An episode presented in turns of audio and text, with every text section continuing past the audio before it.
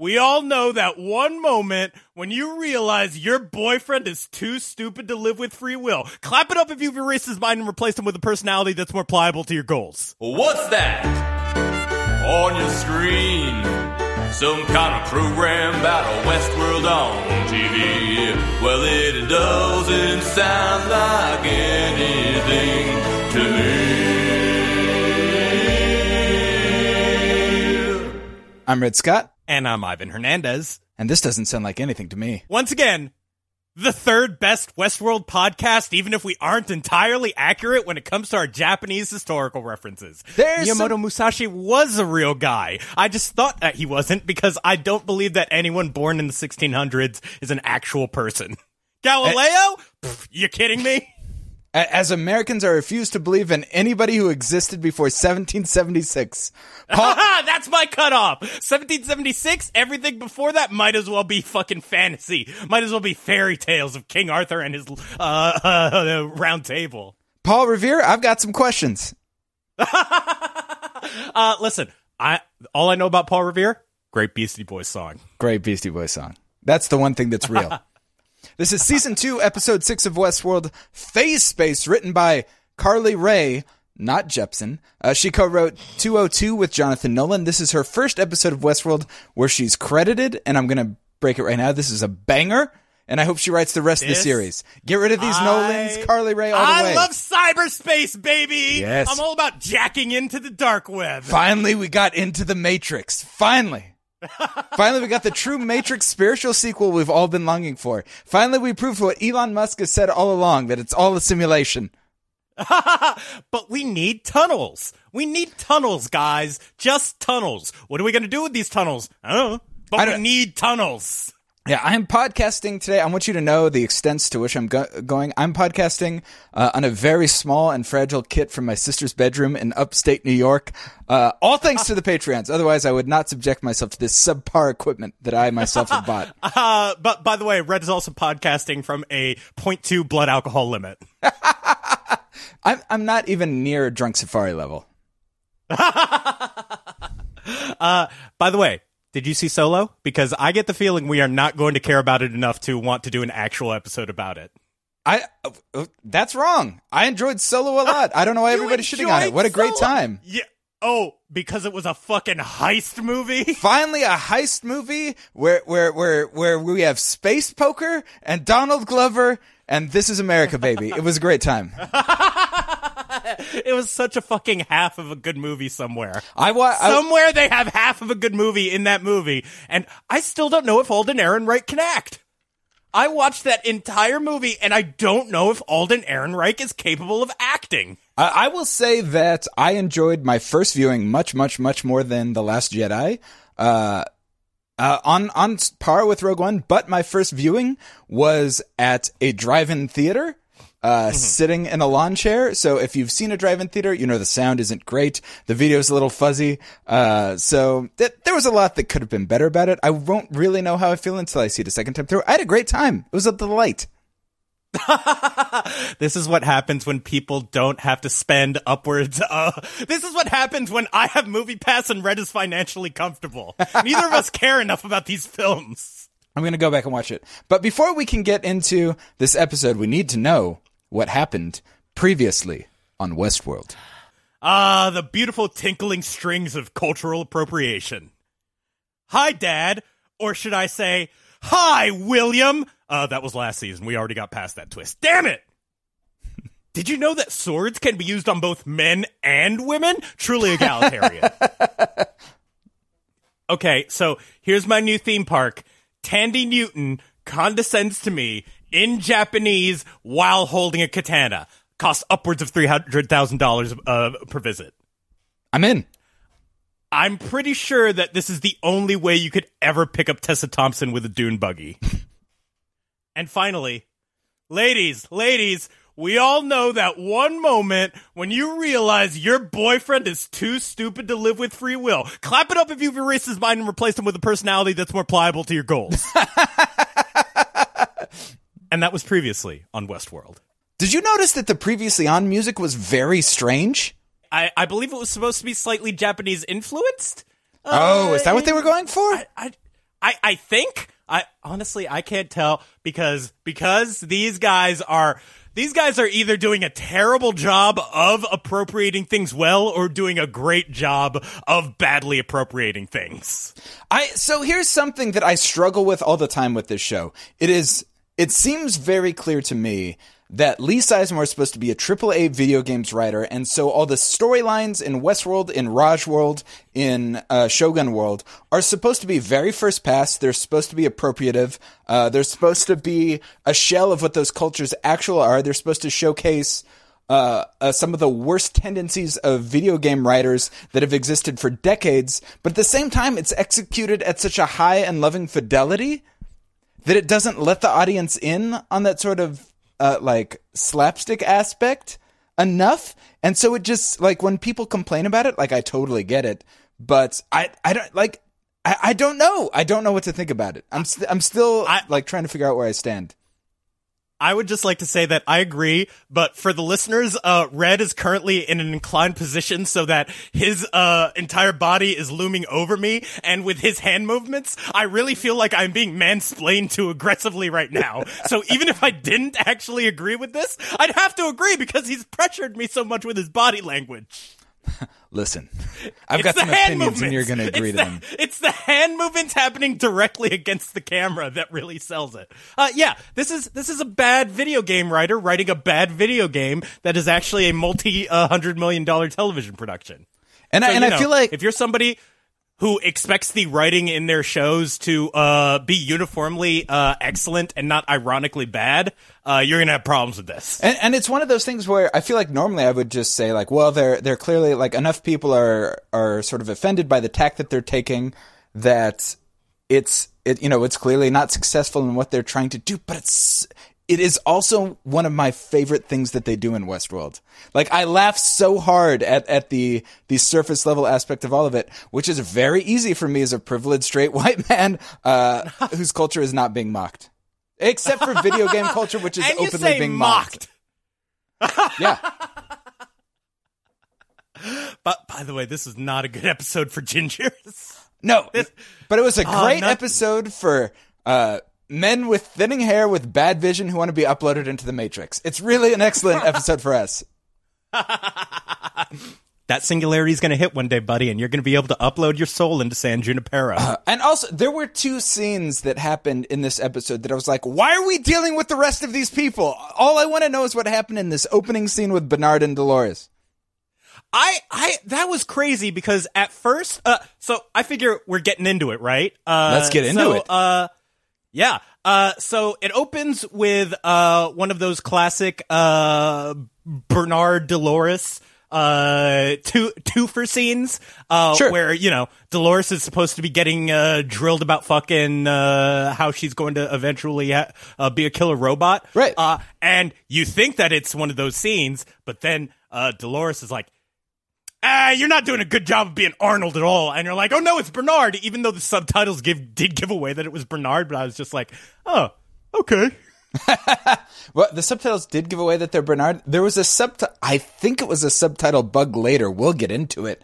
But it refers to one character as another character. And in a show like this, I'm like, wait, what? Why? Who? Also, I, I I really love how much they're starting to lampshade a lot of their own concepts because they know that they've introduced so much crap that uh, a lot of the viewers can't possibly trust uh, that they're not having a double, triple blind pulled on them. I, I, yeah, I, certainly I- cannot. I, I love when fucking uh, the Man in Black's daughter was like, "No, I'm not a robot." I, yeah, I know that everybody expects me to be a robot because I'm a new character who just came out of nowhere, but no, I'm not a robot. And also, she's been referred to as Grace when the Man in Black's daughter was named Emily, and I suppose there's a possibility of another daughter, or her name is Emily Grace. There's a lot of ways it could go, but that would seem manipulative, which Nolan and Joy I would never honestly- do to us. Would never do I- to us. I honestly thought when he referred to her as Ford, I thought that he had named her after Ford. I was like, that that seems an odd thing to do to name your daughter after uh, this person you have a very adversarial relationship with, but I don't get white people anyway.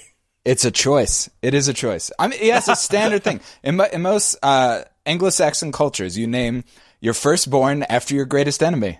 Your greatest friend and enemy. It's somebody that you both admired once, but now you want to kill with the broadsword. oh, is that why your your child's name is going to be? You're not allowed to bring drinks in here, sir. Yeah, yeah. My my my child's will be the San Francisco uh, Beverage and Alcohol Coalition. You're coming after that board. These sons of bitches. They need to let those bars stay out past two. So we have Bernard and Dolores. They're in one of those scenes, and this is a scene they showed it again at the beginning of the season. And my honest reaction was, Jesus Christ, we're still going back to this. I thought we'd moved on, uh, but this paid off huge because I was sort of, you know, I was like, okay, yeah, they're all talking about free will, blah blah blah. Um, if you outgrow the space, what would become of you? And then he says, I'm not sure if it's my choice to make. And Dolores says, that's not what he said. And I was like, what the fuck is happening? Um, and so my first reaction when I saw this is I know that the hosts have a hard time discerning when they're in the past or the present. And I was like, Mm-hmm. wait, is she interacting with one of her past memories and like doing Yeah, sort of wish what I- fulfillment of what she should have done? At first, I thought that she was somehow manipulating her own memories so that she could like interact with them as they are happening. Because, you know, as we have established, the robots experience memory as, you know, this thing is happening to me right now and I can't tell the difference between that and memory. And I thought that she might have, you know, gained the power to be able to manipulate that data, uh, in order to, you know, essentially use it as a simulation in her mind. So it was something that we have mentioned before as an option, but that we have kind of brushed off um, as implausible. Um, she is interacting with Bernard as if, in, in the same way that William as and the Man in Black interacted with James Delos, the droid, uh, indicating to me that we could be dealing with them trying to plant Arnold into Bernard and and him constantly coming back online. Yeah, and and there's also the there's also the option that uh the Bernard we are seeing interacting with Dolores is not the Bernard that we are seeing having a uh, fun uh trip to the central uh cradle with uh Elsie. Eh, Absolutely. That, but there's unless- no way to know that. un- yeah, exactly. Unless um, uh, unless one of those fucking promotional unless they did one of those stupid fucking fake out promo images. I mean, so one of the things that that I have floated is a lot of people are like, oh, they weren't able to get the consciousness transplant to really take hold, and and it's like, yes, they did. It lasted up to thirty five days at a time. So it's possible that they've just been re replanting uh, Arnold, you know, with the additional memories that he's gained, you know, every time he goes on rotation, which Yeah. is my current theory. That is that is That- where yeah, I that's- currently believe. that's what finally kicked in for me that that Bernard is one of those like people robots who I am going to refer to uh to borrow a Marvel Universe term mandroids. I'm going to call them mandroids from now on. do that. No, too late. We are establishing that hosts who are based on the, uh, mansplain the uh, uh, uploaded consciousness so of real people are mandroids. don't They're like this. mandroids, Red. Why, de- why fight against the going so future? it's full of mandroids. It's raining mandroids. I don't like any part of this. So yeah, it finally clicked that he is a uh, person-based host and not a you know completely uh, made-up personality host. So he's gonna end up uh, you know breaking down uh, because of that. So we have uh, we go from there to Teddy and Sweetwater next to the can of condensed milk. He uh, picks up a bullet, and and if you remember the last time we saw Teddy, the tech was scrambling all his settings so he'd be a less sensitive, more masculine. He upped the toxic masculinity slider up to its maximum. And, oh, and the entire time I was like, Teddy, don't eat the bullet. Don't eat the bullet, Teddy. The bullet is not milk. Don't eat the bullet, Teddy. And and we have Dolores as the player piano, which is what I think of it every time a host is playing it. Did you notice what song was playing? I did not gr- grasp it this time. Uh, no, I did not notice either. Although I just realized there's a nice little bit of symmetry with Dolores at the player piano at, i- in this episode, and at the end of the episode, Ford in the, at the player piano. Oh, that's an excellent point. Yeah. Well done, my good sir. Thank you, thank you very much, Red. I'm going to give myself a little gold sticker. You should do that. I, that's why I shipped them to you. This system where I am allowed to dole little gold stickers out to myself really works. But only the ones that I say you can. Yes, sir. There are rules for a reason. So how many times did you step off that train? Dolores says to Teddy. Uh, uh, and it's like, yeah, that man was weak and born to fail. I love it. So, by the way, I have to say again, the NPC who is stuck in that loop of moving chips across the table seems like he's having the best time of any person who's ever lived or not lived, as the case may be. He has attainable goals and he can complete them. That seems like a very satisfying existence.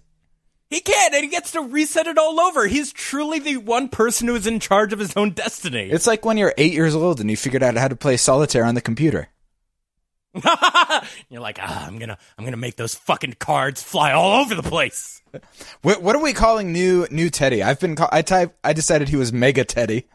Oh, I, I like that. I want to fit. A, uh, I want to find if there's a way that I can fit ICP into Teddy. Uh, his his his his new Battle.net username is XX Teddy XX. Yeah, with with the I'm going to say three X's on either side with the middle X uh, capitalized and the other X is lowercase. Yes, I like this. I, you know what? We'll call him Alt Teddy. Yeah, I like Alt Teddy. Yeah, he's I like Alt Teddy. he's got some problematic views. He's he, he he really should not have joined the Teddy Rights or, uh, Association. So we have in the front of the train the uh, one of the QA guys is wearing a noose, uh, who has mentioned that he knows about Peter Hale. Uh, he's trying to give details about where where uh, sorry Peter Abernathy uh, could be, and uh, Evil Teddy just offs the guy.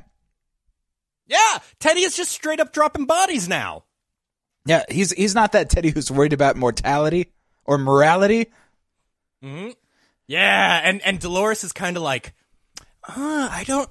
She she has that look where she's kind of like, I'm a little conflicted about this new Teddy, but I'm also wet. That wasn't the reading I got. If that's what you were Ah, that was the reading that I got. She finally got that bad boy she always wanted.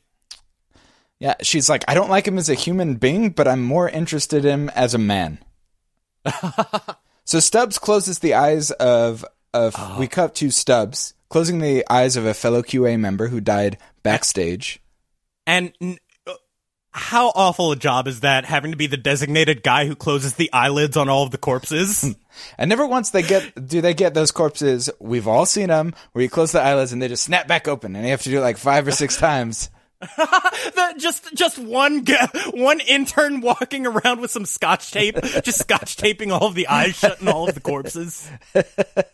Um, so Charlotte Hale walks into this with the "Where the fuck have you been?" and and she is. They've been much better about, um, especially for the security aspect, establishing the timeline. She walks in and says, "It has been one week, i.e., one week before they actually roll up on the beach, but one week after the initial event." So we're right in the middle right now, Stubbs.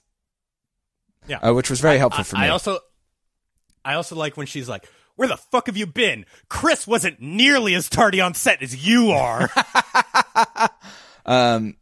they they call they call for help and he's like what? You could have called for help this whole time? And she basically goes not for you. For something of oh. value. Oh, and when when when when Stubbs is like, "What the the corporation's not just going to let all of these people die, right?" It's like, "Oh, buddy, you haven't seen a single movie about a corrupt corporation, have No. you?" and in I feel like that's one of the that's one of the tests on the interview to become the uh, perk security head. Like, what is your opinion about corrupt corporations? I like them. they- they're pretty great that that that's how he got that job securing Tesla's facilities. yeah they, they show them a picture of elon musk with a mech body and they're like does this seem like a bad thing to you I like it. ED two hundred nine, but with an Elon Musk head. It has to be the balding head, though. and, yeah and it's like i admire him I can't wait to to subscribe to his fucking uh, news honesty verification service. the boring company and their flamethrowers are going to make the world great I hate this guy so much. they take Hale uh, to to some techs. Uh, they want to, uh, and, and they have Abernathy, yeah. and whew, them bolting Peter Abernathy to the chair with a bolt gun that they just had on hand for this purpose was dark. Yo, wait, I- was like, wait, are they gonna cut off the cut off this guy's feet? Like, don't they just have a turn off feet function? Like, I feel uh, like me and me and Stubbs both had the same look where we were like, "Yo, I I like I wouldn't put a bolt through my fucking Super Nintendo. Why are you putting a bolt through this fucking robot guy?" And also, we there's like a skin flap you can cut to get an Ethernet jack. You're telling me there's not like one in the armpit where there's just like an off switch? Yeah, it's the entire thing is very grotesque as it's meant to be because we're supposed to identify with these robots. And and I did, and it was gross. And and uh, you succeeded again, uh, uh, uh, Nolan and Joy. Mm. So we cut from there to uh, we just hear woman breathing deeply and rhythm- rhythmically, and we're back in Shogun World, which. I did not. I honestly expected that we would get a gap before getting more Shogun World, if anything. I, I didn't think No, we would get more Shogun World immediately the next episode. Yeah, this is it for Shogun World, I believe. Uh, which is it's classic video game stuff where they they go into one world, one of the characters gets her special powers. They're able to bring one character back out with them because it couldn't be DLC if you didn't have at least one character who joins the main party in the main quest chain. And um the I I was so were you immediately aware of what was happening with uh um Akane and Sakura? Like I when when I saw the knife come out, I was like, "Oh, she's going to kill herself." And then I heard song and I was like, "What is happening?" And for a second I thought she'd sought out her own heart. Uh, this whole cutting out her heart thing, I'm not going to say with any certainty whether that's an established part of Japanese culture, but it seemed pretty weird to me. I'm going to say with certainty that I think it's disgusting and I respect it if it's real. if they've made this up, they are truly mocking the beautiful culture of Japan. And if this is an established part of the beautiful culture of Japan, then it truly is a wonder. Absolutely. That's that's how I feel deep down inside. Uh, There's no ambiguity in that for me. That's a strong Oh, at all. statement that I'm willing Not to stand by. But, And by so, way, yeah, so the she- worst. The, the worst mistake that anybody could ever make is letting Thandie Newton put all of those slots into dual weapon specialization. Yeah, once I saw who it you let her have like, two katanas? yeah, Two katanas! that that's like when you see like Neo with two two pistols. You're like, dual wielding? What's happening? It's like, why couldn't he just get one big pistol? so, um, yeah, we we cut from there to Maeve and a few others attempting to make their exit. So we've got Felix Sylvester Lee, Akane. We've got um, Mas- Musashi. Musashi. Musashi. Um, and also, I've been calling her the woman with the dragon tattoo. I just call her Japanese Armistice because I fo- forgot her actual name. Uh, Yeah, but I do the know her name is Tao Okamoto, a woman who I have had a huge crush on ever since the Wolverine. By the way, by the way, we should acknowledge that is Rinko Kikuchi. Rinko Kikuchi. yes. Akane is Rinko Kikuchi, which I, I did not catch uh, last week uh, because I, I I'm gonna have to say I have only seen one Rinko Kikuchi movie, and it is Pacific Rim. I'd seen zero of these people. Oh, so, oh, oh yeah, I've seen a. co- I've seen Pacific Rim. Um, there, I think it was Hero. Uh, I don't have. I've got his full name here somewhere. I will get Hiroyuki. Sanada. He is also in The Wolverine. Uh, yeah, so he, I think it was him who was in the Wolverine and who was also in the Japanese version of Sideways. What? There was. I was just. So I was just clicking on all I the. Ja- love. One of my absolute favorite things is when you find out that like a foreign culture adapted a very like norm core American movie. And it's like the thing about it is he's not even in some like other wine country. They literally put him in uh the central coast of California. what? It's so like it's a a, movie middle-aged- in. wh- It's a Japanese remake of Sideways that Yeah. takes place in America. I uh, fucking I The love, translated uh, title on IMDb culture.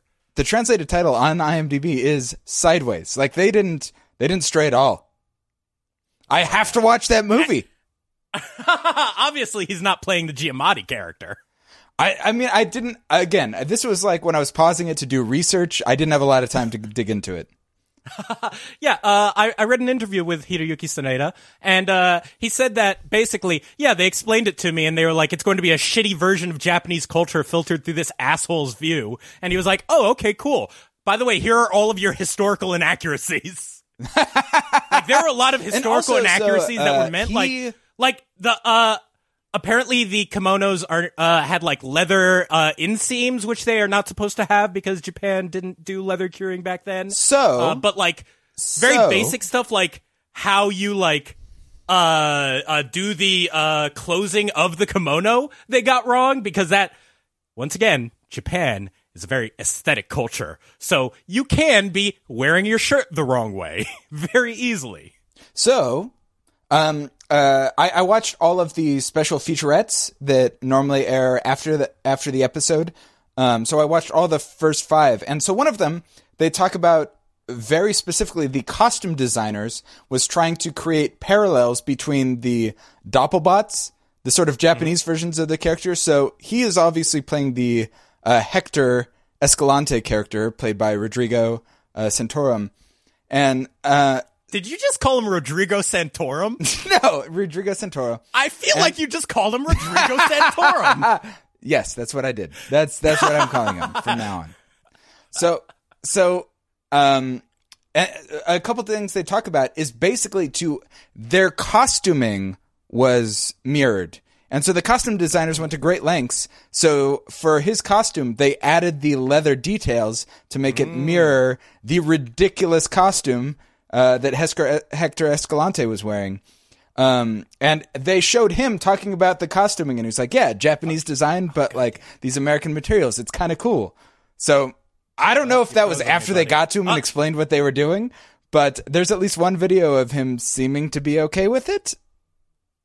So I yeah, don't know. yeah uh, uh plus I I have to imagine that they're paying him well I would. I have to imagine that the actors who get the two episode uh, guest star slot on an HBO series are getting paid pretty nicely. And they also mentioned that the, they brought the stunt guys in to fight with to do sword fights with him, and they were like, apparently he's like a master swordsman. And the stunt guys were like, I love this. the stunt guys were like, this guy's the fucking greatest, and they were freaking out about getting to sword fight with him. Oh, that's so cute. I love I love shit like that with stunt people so much. By the Oh, way, the best. I I I feel like we should kind of talk about Deadpool 2 at some point. Uh cuz Why? Here's the Oh, uh because we both uh well, you've you've been you've been more of a fan of Deadpool than I ever imagined possible, but also there's a lot of very weird problematic elements uh vis-a-vis that production that we should talk about. Oh sure, I, yeah, I, okay, we we can definitely talk about that at some point. We'll do that at some point. We'll do Yes. that at some point. so Maeve chooses not. So he, he basically says so Musashi and Akane Akane. Uh, how do you pronounce her name? Uh, just go with Akane. Akane. Yeah, yeah, Yeah, that's what I'm go going for for now. Um, basically says that they're not going with them, and Maeve lets them choose their own fate. Yeah. And but I, I- was surprised because I thought all of the Japanese characters would not go with them, but uh, the woman with the dragon tattoo does come with them. Ah, I love that Japanese armistice is like I haven't even had a crack at this ass yet. You Yeah. think I'm going to leave this go? You think you think that I'm going to get the the best pussy in the West go, my own? I, I I'm very curious to see if that's actually where that goes. also, I really love uh, if you don't notice in one of the scenes where uh, the guy who gets his arm cut off. eh, I don't know if it's just the perspective, but that was the tiniest fake arm I have ever seen in my life. it was just like it was just like, oh, is this? Did they have to get one of the like tiny baby fake arms? Were they all out of large fake arms that day? I missed that. I need to go back and look at that. I loved it. Also, this is why you always keep the safety on your secondary sword. It's very important. It's very important. So we head from there to Lawrence uh, and the Man in Black with Grace, uh, the Man in Black's daughter. And Yeah, uh, so I, I- I, I, had to go back and check. Grace was still alive. Um, So what? Sorry, the Man in Black's daughter was still alive by his own accounting, uh, but blamed him for uh, Juliet's death. His wife, her mom. Uh, So that that was what we knew about her before uh, she walked onto the stage, and I was surprised, given that she's clearly alive, that and and that she's been in Westworld enough that she could that she would like learn Lakota, so she could speak to the Ghost Nation. That he initially assumed that it was Ford creating a host exactly like his daughter. I, I don't. I, I'm I'm very confused by the Man in Black's reaction to her. I feel like, I mean, either he's just a bigger asshole than I've ever guessed, or there's another shoe that's going to drop there.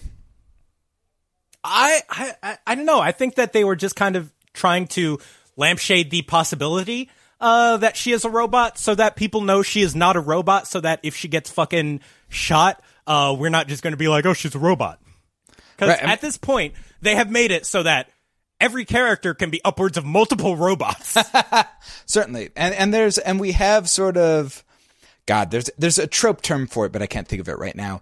In the first season, when Ford was he had a host that he was building behind them the whole time, um, underneath his house out in the woods, and we still don't know what that host was.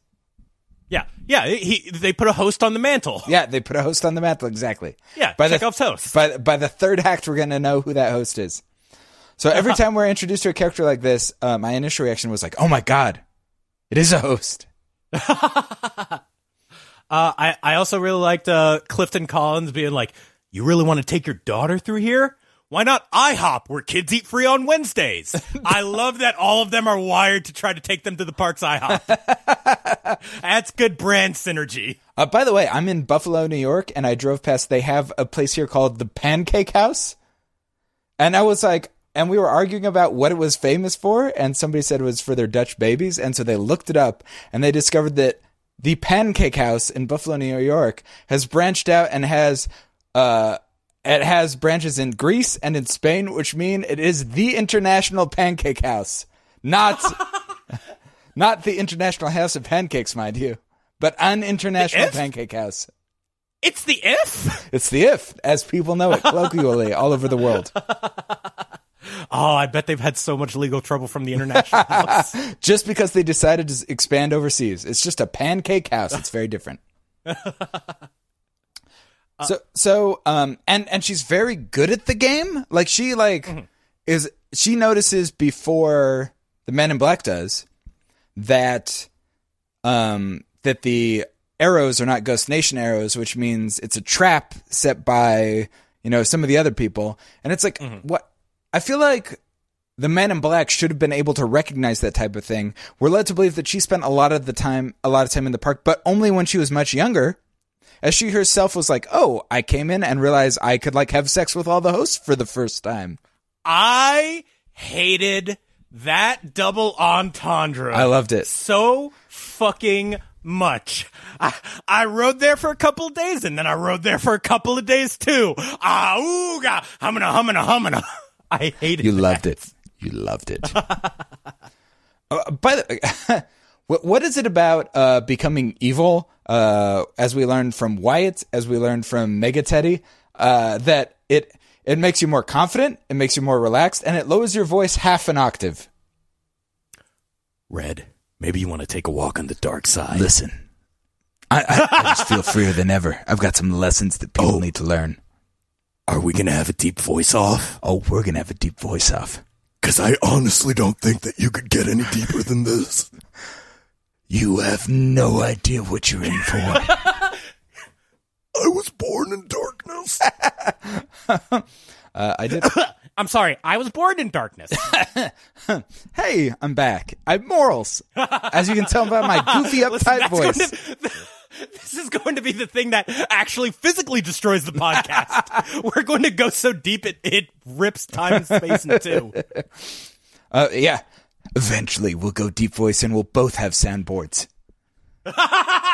Oh, when I when you fucking spilled the beans about what that soundboard program was, the first thing I did was look it up and was like, "Fuck, it's a Mac." I'm gonna get that iMac. Just watch. I'm gonna get that green case iMac. And so she, yeah, I don't know, but I'm very confused about her backstory and why, why, why she knows the languages. Uh, I, I don't know. I, you didn't notice, but in every scene, she is actually reading an issue of Electronic Gaming Monthly. Is that is that Westworld Power? uh, we go to Elsie and Bernard, who is ah. I'm so glad we didn't have any Elsie last episode, and I and I feel like I'm being teased with Elsie. I, that's all I want. Oh, I, I love it. I love the the fucking trail of hats leading them in. Yeah, that we got the white hat, we got the black hat, and it's like, oh, they killed the welcome crew. They're that they're no threat to anybody. It's like, oh, aren't they? oh, oh, listen, they're, they're they're a threat to that ass. I believe if and and Bernard is very complimentary. I believe if anyone can right the ship by sheer force of will, it's you. And then they kiss. Oh, he's he's an he's an Elsie stan too. Oh hell yeah! I mean, if anybody is more, I, I, frankly, I feel like it's just me projecting myself into Westworld every time I see Bernard. He's a man who may or may not. Swap. He's a man who may or may not be a host, just trying to help Elsie get to her ultimate goals. I, I hate when you do those dramatic glasses reveals all the time. Please keep your glasses on. Stop it! I feel like something's about to happen now. Nothing, but nothing warms my heart more than Elsie being mad at QA, and I'm glad we got to see that in this I- episode. My favorite part was when she was like, "Oh, they got climate control working. Nice priorities." And it's like, yeah, that was definitely a Floridian on that team. Like, we need central AC first of all, and everybody else was like, "Yes, this Florida man truly has his priorities straight." I, I mean, so again, I came out to Buffalo to visit my sister, and I looked at the weather. It's like Jesus, it's going to be 81 degrees, and I was like, I can, I, I guess I can, I guess I can roll up my jeans a little bit. I, gu- I guess, you just like, all right, time to break out my Borat bikini. and then I was like, wait, what's the humidity? And I was like, uh, above 50 percent. No, you, you guys don't know, but Red is actually podcasting from a temperature controlled sealed plastic bubble. it's I, I refuse to leave. I don't know why you're not going to let John Travolta on the mic. Uh, and I've never felt like when you watch a film and you see somebody return to their rightful place, that's how I felt when Elsie opened up a terminal and started ignoring everyone around her. oh, that fucking stupid server farm. I really Oh, thought great. that it was going to be much harder for them to get to the end boss's stage. Uh, it is. It turns out it's just an entry into a virtual world where there's going to be other. You don't think there's going to be another server room inside of that virtual world? Have you not seen the Nolans? Wah, wah, wah, wah, wah, I hate that they have literally given us a separate reality. We had Yes. multiple timelines, and now we have an entire separate cyberspace reality to jack into. Now it's time for you to ask, Ivan. Which reality are we in right now? I hate this. I'm spitting my top. I'm spitting my top, and if Marion Cotillard shows up, I'm going to demonstrate to her that jet fuel can melt steel beams. So QA has been um, trying to control, and but what they are calling, uh, it's been stopped by the cradle, which is what they're calling the area that maintains the backup host brains, which, as we know, are essentially the consciousness of the hosts. Um, and and and we learned that something in there is improvising. I'm I'm very excited about this. So the group arrives. Uh, what is the name? Uh, we're back in Uh, I believe this is supposed to be. Oh, I keep forgetting what that fucking. It's Mount Fuji, but I believe Yeah. that there is a uh, famous painting of it that they are supposed to be aping. Yes. Yeah. The Mount Fuji painting, I believe it's called. Yes. Uh, and my favorite part was how uh, the the armistice keep asking for everyone to form a conga line. It's like you guys are just looking for excuses to touch each other. Leave the rest of the group out of this.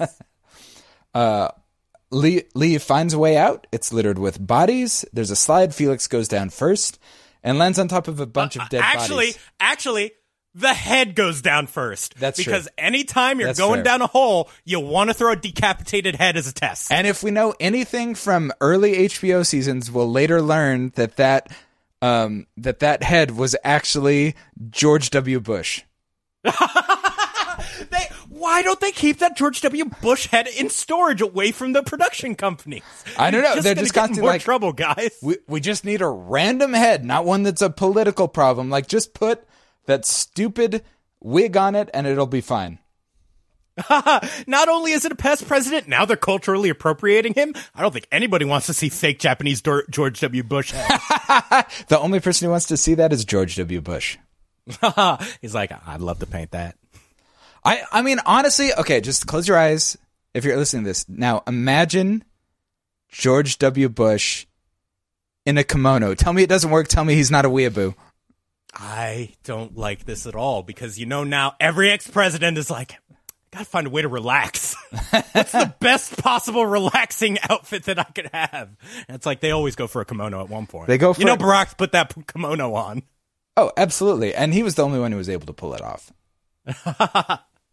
Also, I love I love when Ja- uh, Japanese armistice uh, uses her sword uh, to light the heart on fire, which it just proves what I've always been saying. It's a tool, not a weapon. All right. People keep telling me you can't bring your katana camping, and I'm like, what if we need fire? What if we need fire and to decapitate a bear? We've got this tiny flint and the other thing. We're, we'll be fine. No, we need a sword. If you don't start a sword with a fire, you haven't really started a fire. So we have Grace and the the Man in Black, and we. ah. so Grace, oh, I see. You don't drink at the real world. I'm glad you can tell the difference. And I like that she didn't realize, oh, that he'd also been drinking in the real world. Come on, don't be dumb. don't be I, naive. I actually love the idea that William is straight edge when he's in the real world. Yeah, He he just has to he just has to scratch off those X tattoos on his hands. it's only when I go into this world and, and, and join the Foot Clan that I do all the things that I wish I could do. Oh, fucking Sam Rockwell's in there.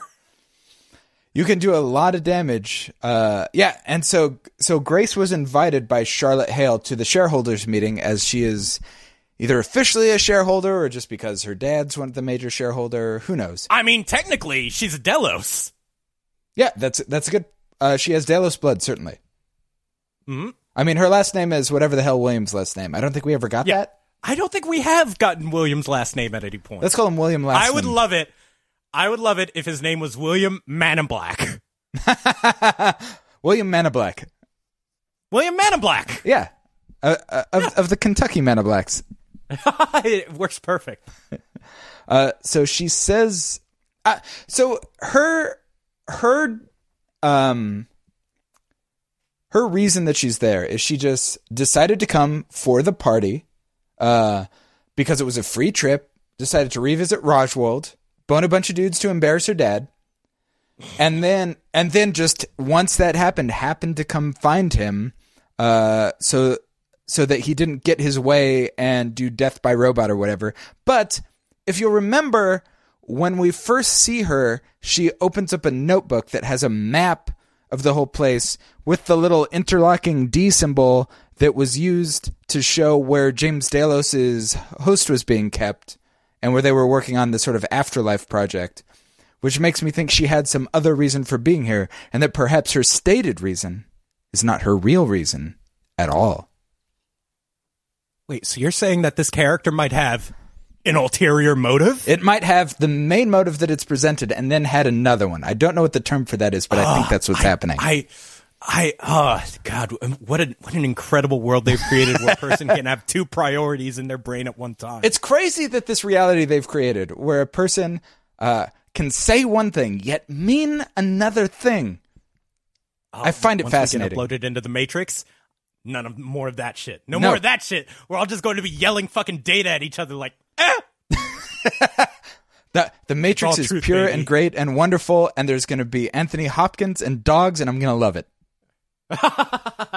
I I think my my favorite part of this is is when she's like, "Oh, you wanted to commit death by robot?" And it's like if you want to commit death by robot, you can just get that one robot that's just an arm with a knife at the end and stand in front of it. It's not that hard. It really isn't. You could have Yeah. visited Shogun World for 10 seconds. Listen, you just go to one of those Tesla factories. You're dead in a second. And so this is a very interesting interaction because we have Grace basically saying something that seems very meaningful, where she says, Listen, you weren't a great dad. I'm summarizing. But I shouldn't have pinned. Oh, I thought mom- you were telling me. I and I was have- like, I've been a terrible father to my children. I keep leaving them in a garbage can or a toilet. and I shouldn't have pinned mom's death on you. And uh, let's start again. And it's very touching in the moment. And he's like, sure, quick nap, and then we'll deal with that. And then he disappears immediately. Also, I like when he's like, after that, you and I are even, which is a great way to filter interfamily, uh, interpersonal relationships. The main thing is when you're dealing with interpersonal relationships or any relationships, it's all about quid pro quo. The first thing any relationship expert will tell you is it's all about tracking favors, interactions, deciding who has the most points, who deserves to have the most points but doesn't, and then making sure that the person who doesn't knows that they're a piece of shit. That's how you have healthy relationships. Everything, everything is transactional. After this podcast, me and Red are gonna PayPal each other two hundred dollars. it all evens out, but it's the it's the metaphor of the thing that's important. Yeah. I yeah, no, I have an abacus for each of my grudges. so Tink, tink, slide, slide. So the next day, Grace wakes up by herself, and he's such a piece of shit. And they, they've gone to great lengths to show us that the Man in Black is not a good guy. This is the first time in a while where I lowered my estimation of him as a human being. this is such a dad move, though. Uh, we got to go to the airport five hours early. If you're not awake, you're not coming with us. Yeah, he basically home alone her, even though she's much too He old for that. alone her. And he's like, "Where's your ticket?" Oh, I guess I accidentally scrubbed it into the trash can and forgot that you were with us. There's a lot of kids with me. There's me. There's Lawrence. There's these other guys. there's you, my actual child. It's hard to keep track. Or should I say, child robot? Yeah, I, I don't. I mean, she's not a. I'm gonna actually now go back and watch the Raj World episode because hmm. I don't remember if she proved that she was real or if it was just him. No, I think I, I I feel like it was just him that got shot. Ugh, I hate that. I feel like she proved that she was real by allowing him to have sex with her. I, I don't know if that's how that works. I, uh, listen, if when you're a man, feels real, it's real. I, I don't think that's how that works in this world, Ivan. Well, I guess you're not invited to my wedding with a fleshlight. I don't I was going to make you my wedding. best man. I remember when they met like it was yesterday. A package arrived, and Ivan said, "Get out of here." I was like, oh, this is truly the primest of shipping. So we have Elsie and Bernard. Um, and so we learned that essentially there are what one thing that has been true throughout this show is they have this unusual fidelity in a world where you have virtual consciousness that they don't have consciousness swaps. They don't have clones. Um, which has been a very interesting as- and unique aspect of of the idea of a virtual consciousness in Westworld. So it's super fascinating that it sounds like they essentially have duplicate cores um, in the cradle, and each one of them are running in some sort of simulation. yeah, they they say that uh, the uh, the cradle is not supposed to be meant to, you know, interact with outside systems, but it is running in a cyber simulation of the entirety of uh, Westworld at any given time. Yeah, they're like, listen, we have a firewall, and it's like, yeah, the NSA backdoored that firewall, so you're kind of hosed. Yeah. Uh, so it's basically uh, an MMO with no players, where everything functions perfectly and as it's meant to because there's no players breaking the game at every point possible. And I, I do really appreciate, though Elsie has supported Bernard in being uh, a person with its own agency, that she also respects that he is still a machine that has a brain cord that can be pulled out, and that's who he actually is.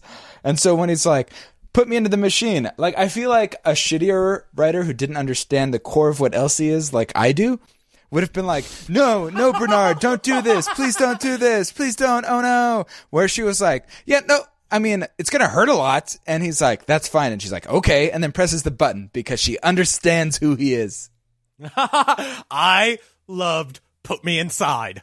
uh, anytime anybody jacks into cyberspace, I fucking love it. It's so 1995. I love it. What, Uh, also, I- I really- 1999 when The Matrix came out. Come on. uh, listen, I am going after the uh, true cyberpunk originator. Uh, I'm going full William Gibson, baby. They are ca- breaking into cyberspace. They've got their ice on them. They're hacking the Gibson. Much, I mean, you can tell it's completely different from the Matrix or William Gibson because they don't plug into the back, they plug into the top of the head. Completely different world, completely different idea. I object to you suggesting that they're similar in any way, shape, or form. Uh, I really love when Bernard is just like, the pain's just a program. Ow, ow, turn off the program. Turn off the program. So this is we get something that we had seen in the promos that we all felt was kind of spoiler spoilery. Bernard wakes up on the train in the simulation in Teddy's spot. so, so Hmm, That's interesting. it, this this single frame had led a lot of people to wonder if like Teddy and Bernard had been switched. Um, I, I think this leads me to believe that that is not the case, though. Of course, it could be a misdirect and not an actual direct, of which there are very few in this television show. Honestly, this entire scene, I, I, I couldn't concentrate because of all of the tension, because I kept expecting that claw to drop his control unit. the entire time I was like, oh no, oh no, you, you almost got it. You almost got it. You just have to navigate in there. Oh, God, I'm never going to get that, uh, that lobster harmonica. So we have uh, the parachutes landing near Stubbs, and Coughlin arrives with angles. Oh I love Coughlin's mustache. God. I love his This attitude. dismissive Scotsman. I love him. Oh, and they're immediately name shaming Ashley. It's Ah. like, that's a perfectly fine name. Right, and they, Uh, it's uh, as, as Ash from Evil Dead has proven. Yeah, and I mean, it's literally toxic masculinity. The corporation has showed up. and it's like, listen, Ashley, your text best get their hand on their dicks. And he's like, some of them are women, I will have you know. All right, hands off their dicks and or pussies if they've got one. Thank you, Coughlin. God, it's so mu- it's so PC these days. By which I mean personal computer. People are just not very respectful to the smartest, best looking Hemsworth. Is, really, you're gonna give it to to uh, uh, Luke? No, he's just he's just the Hemsworth and the best intellectual property. So he's the smartest, best looking Hemsworth. He's he's the only Hemsworth that can't catch a break. I'm still mad at his brother for showing up to the Westworld premiere wearing a bomber jacket when he was wearing a suit. Wait, which Hemsworth? Thor or the young one? Thor. By the way, Son I've heard those bitch. Hemsworth are just a bunch of dummies. I've heard that they are awful interviews. Oh, I, I hope so. Listen, there's a lot of actors that I love that are very, very dumb. I don't Oh, need actors to be things.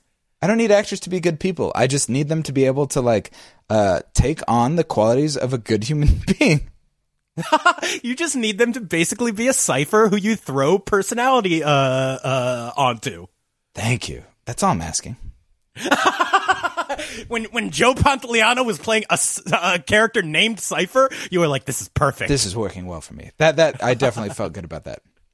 Uh, so Maeve finds uh, a grave to climb out of on the prairie, and this Ma- Maeve thanks Sizemore, and it's the first time I see a real reflection in Lee Sizemore's eyes that he actively treats her like a person. I I thought that this was just once again a man needing somebody to explicitly give him credit for a good thing he should have done in the first place. And Like, you can enjoy your one admirable contribution now. If you read that line as sarcastic, it's a lot different. oh, it's definitely sarcastic. Oh, and he's like, "Oh yeah, I did do a good thing for this robot who's lesser than me because I'm a white man." But also, uh, I think it's very clear that uh, she's going to come back and meet with Lee Sizemore again and be like, How the fuck didn't you tell me that you'd replaced me? That I was going to see my daughter who had a new mother who'd taken over my part. Which I 100% called, I believe, last season. Oh, of course that was going to happen. I mean, It I had, the most obvious fucking shit. it was obvious, but I blocked it out of my memory because it's so heartbreaking. Oh, and she's like, "Uh, once again, they cast a younger actress to replace an older actress." And also, uh, I don't know if you know, the whole party is now, they found new clothes. They're all dressed Western, even uh, the girl with the dragon tattoo. Uh, ja- I love Japanese armistice Western look Yeah. she's still got her fucking arm b- bands, and she's like, can't abandon the gimmick, baby. Got to go with the brand. Always got to protect the brand. 100% of the time. It's the only way you can go. Oh, and th- this is one of my favorite parts when you have to split up the party so one of the characters can finish their uh, personal quest chain. So we sort of cut to the Ghost Nation starting to take out the Man in Black's party, and then we cut back to Maeve. I I love when when when fucking uh, Clifton Collins and his cousin are speaking Spanish, and the Man in Black goes, "This is Westworld. Speak Western." Yeah, uh, he he pulls out his MAGA cowboy hat, which is very easy for the Ghost Nation to see. It's, a make terrible choice. MWGA make Westworld great again. and and I was very. If you've seen enough film, if you've seen enough television, there's certain things that you know aren't going to be happy reunions. When I saw how she was framed so tinily on the top of that hill that was clearly off kilter, I was like, "Is this happy reunion framing?" No, it's oh no! no, it's not. Are these happy oh. reunion violence? No, no, no, they're not. Oh, Um, and and she she tr- she managed to aggro the raiding party. Yep. Yep. Yep. See, she sees the Ghost Nation coming. What did you make of the Ghost Nation saying, Come with us? We are meant to the same path. One of the biggest mysteries this season that I feel like I really don't have a handle on, there's some interesting theories, uh, such that the Ghost Nation is meant to help uh, the actual guests uh, get out uh, alive and to sort of help serve uh, backstage but it does seem like they have some greater purpose that may be related to Ford that has not been revealed yet. And I, I really don't Uh, know where I, I- fall on them. I am maintaining that they are basically, you know, the antibodies of the Ford intelligence in the park. Uh, you know, who is using them as an extension of himself to physically affect Westworld because he cannot. Right. I mean, it's Yeah. it's it's really fascinating. I think they are the Yeah. the big untold story of this season that I'm I'm looking at this point. I'm I, I don't know. i think I've started to trust this show, especially after Shogun World. I feel like was done well in the way it was supposed to be, but I'm sure people would disagree. And I'm kind of excited to see where the Ghost Nation story goes. Yeah, uh, and I do believe that uh, the actor who played the Ghost Nation uh, raider, uh, who talked to Thandie Newton, is the actor who uh, was earlier the you know the guy from Fargo who shows up uh, to be like, "Hey, William, I'm a, I'm a host." Yeah. How's it going? Yeah. Hey, I'm a host. Um, so come with come with us.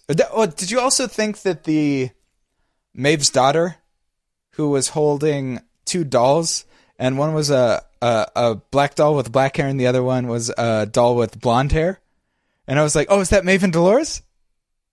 Who knows? Maybe she does have two mommies. All of the robots have the two the two mommies, the good mommy and the bad mommy. Uh, this is all going to hinge on mommy theory. She is Maeve is going to be so furious the next time she sees Sizemore, and it's just like you couldn't give me a goddamn heads up. Oh, and he he remains a bad ally. Tries to get out while the getting's bad. Yep, it it does not go well for him. Oh, and here's the thing though. Felix remains a good boy. Yeah, Felix is the only good person in this whole thing. He really is. He is the one human character who can re- re- rely on to make the chaotic good choice. So we see Lee Sizemore with Felix and Sylvester brings out his QA radio, which, if you remember, he stole from one of the QA people who'd been hung in the weird boxes with rats to eat their faces, or I don't know what they were for. Um, and calls for help. Who knows what the hell that means? I'm pretty sure it means people are going to descend upon him and just ruin his life. Yeah, I, I love when he's like, "I'm getting help. It's called a forced disconnect, and it'll take us out of here no matter where we are." Yeah, good luck with that. Ah, you got to force disconnect if that raid is going to get wiped out. I- I'm pretty sure what's going to happen is we're going to get uh, Mustache is going to show up with a Scottish accent and just stomp on his face for a while. Oh, absolutely. So Dolores uh, and Dolores' army, who I, I always think of as Dumbledore's army. Like I just like uh, on the train. Teddy, with his voice an octave lower, finally comfortable with who he is, just trying to find a solution. Teddy. All Teddy just he's like, I never thought I'd want to leave, but I suppose you fixed that too. And Dolores is like, maybe you want to talk to your therapist about that instead of having me do that emotional labor right here, right now, where we're trying to accomplish something. You said it'd be cool if we worked together. Like if a woman rewrites your entire personality, she should do some emotional labor to help maintain that. uh, maybe you should have written your own personality. no, I have to make myself out of an amalgamation of other people's personality traits. And so Teddy gives the tech a gun and one bullet and says, That's the last of my mercy. Better use it fast. Then they drop the train behind them, and I don't know what's happening to him. I assume he's going to plunge off of something, though it's not clear to me how at this point. Oh, the the they fucking loaded up the entire front cab with explosives and they blew it up while it's in the middle of the mesa. Oh, is that what was happening? Yeah. Oh. Yeah, that's where that big explosion came from. Oh, I yeah, I was I was very confused by that scene. You drunk? Were you like, why is everything exploding around me? No, I was fine. Um, I listen. We I- we take notes. so many notes. I'm like researching stuff at the same time. Once in a while, you miss minor things like everything exploding in the middle of the mesa. I I love Coughlin when he's like, "Uh, did you shut off the killer robots?" Because that's the main thing, isn't there? Yeah. You can do, you can get as many maps back online as you want, but if you haven't shut off those killer robots, you are not going to be able to gather XP. Then you haven't done shit. Yeah. And so yeah, they get the map back. They see the train. They're upset by that. Uh, we cut from there to Elsie and Bernard. Bernard is in Matrix Sweetwater. We see. So this is. Uh, I'm. I'm sure you remember. This is the Ford family's dog. That Yeah, I knew that was not a period appropriate dog. I mean, I don't know about that. I mean, it seemed it didn't seem hardy enough to survive in those conditions. Exactly, it wasn't a period appropriate dog. All dogs in the Old West are just old scruffers. Um, and and Bernard walks past Teddy, who doesn't see him, and there is Ford in Sweetwater playing the piano. He backed himself up. I fucking knew it. I fucking called it. He uploaded himself into cyberspace. Like really didn't every think- single fucking aging uh, creator of robots always tries. Yeah, here's the thing James Delos did. He screwed up trying to put himself back in the host when you can live in the Matrix forever. You you really want to get your brain uploaded into that server, don't you? Obviously. I'm not even trying to hide that. I want to be in the server forever. And and listen, I don't want it to be in a basic you. server. It's not your soul. No, but it's a version of me that's having a great time, and it's going to be a version where physics doesn't apply, and I can fly. You get to and drink all you want. Sure. Yeah, and it's it's just going to be a delight of a time. I can't wait until you get kicked out of San Junipero for drinking. the one person who finally drank enough virtual booze to put them out of business. And I th- I don't know if it's just because of after last week's episode, I was so ready for some more world building. There's just like a lot of action, and it really focused on Shogun World and just very physical interactions between all of those characters. Uh, but I loved getting just just so many mind breaking moments in this. There, I, I, it, it was it's my favorite episode of this season, possibly in the series. of course, because it finally gave you the one thing you've always wanted from entertainment a fantasy reality that you'd love to go into, i.e., a fucking Matrix. Are you, are you the guy who's constantly like, give me that steak? I know it's just mush. I know it's just pre processed corpse mush, but I want that fucking steak. Don't try and walk me into being Cypher. I'm not Cypher. Ah, Neo. you're Cypher. You're I'm Neo totally every time. Cypher. You are one. First of all, Neo wasn't even the one. No, I- that that was my favorite part of those fucking stupid sequels where they're like, uh, no, Neo isn't the one. It's just this rando kid. so I think that season two, episode six, That is the episode. phase space. Um, this has been uh, a wonderful episode. Next week, I'll be back in my full studio. I'll be much shorter, uh, and Ivan will be able to deal with me on reasonable terms. Thank God, I, I, I, I just the, these hand movements are too aggressive. I can't stand it. Um, thank you guys so much. The only reason we make the effort to do this on the road and not record later is because you support us. Patreon.com slash Boars Gore Swords. If you want to throw us some money, there is links in the show notes. Show notes. Uh, we're going to do some more bonus episodes. We're already doing the A Song of Ice and Fire episodes. We're doing one every other week. Uh, and th- those have been a lot of fun. We also have our, uh, the latest Avengers, which is called Infinity Wars, the final Marvel movie ever made. Uh, and it was a lot of fun talking about that. And it's not final. It's not plural, and it's not final. well, it should be plural first off because there's a lot of wars in that movie. it's just one singular war happening at one time. Fine, Infinity Battles. Get over it. Thank you. You can find us on Twitter at Boars Gore Swords. You can find Ivan on Twitter at Ivan underscore Hernandez. And you can find Red on Twitter at Red underscore Scott. Bye. See ya.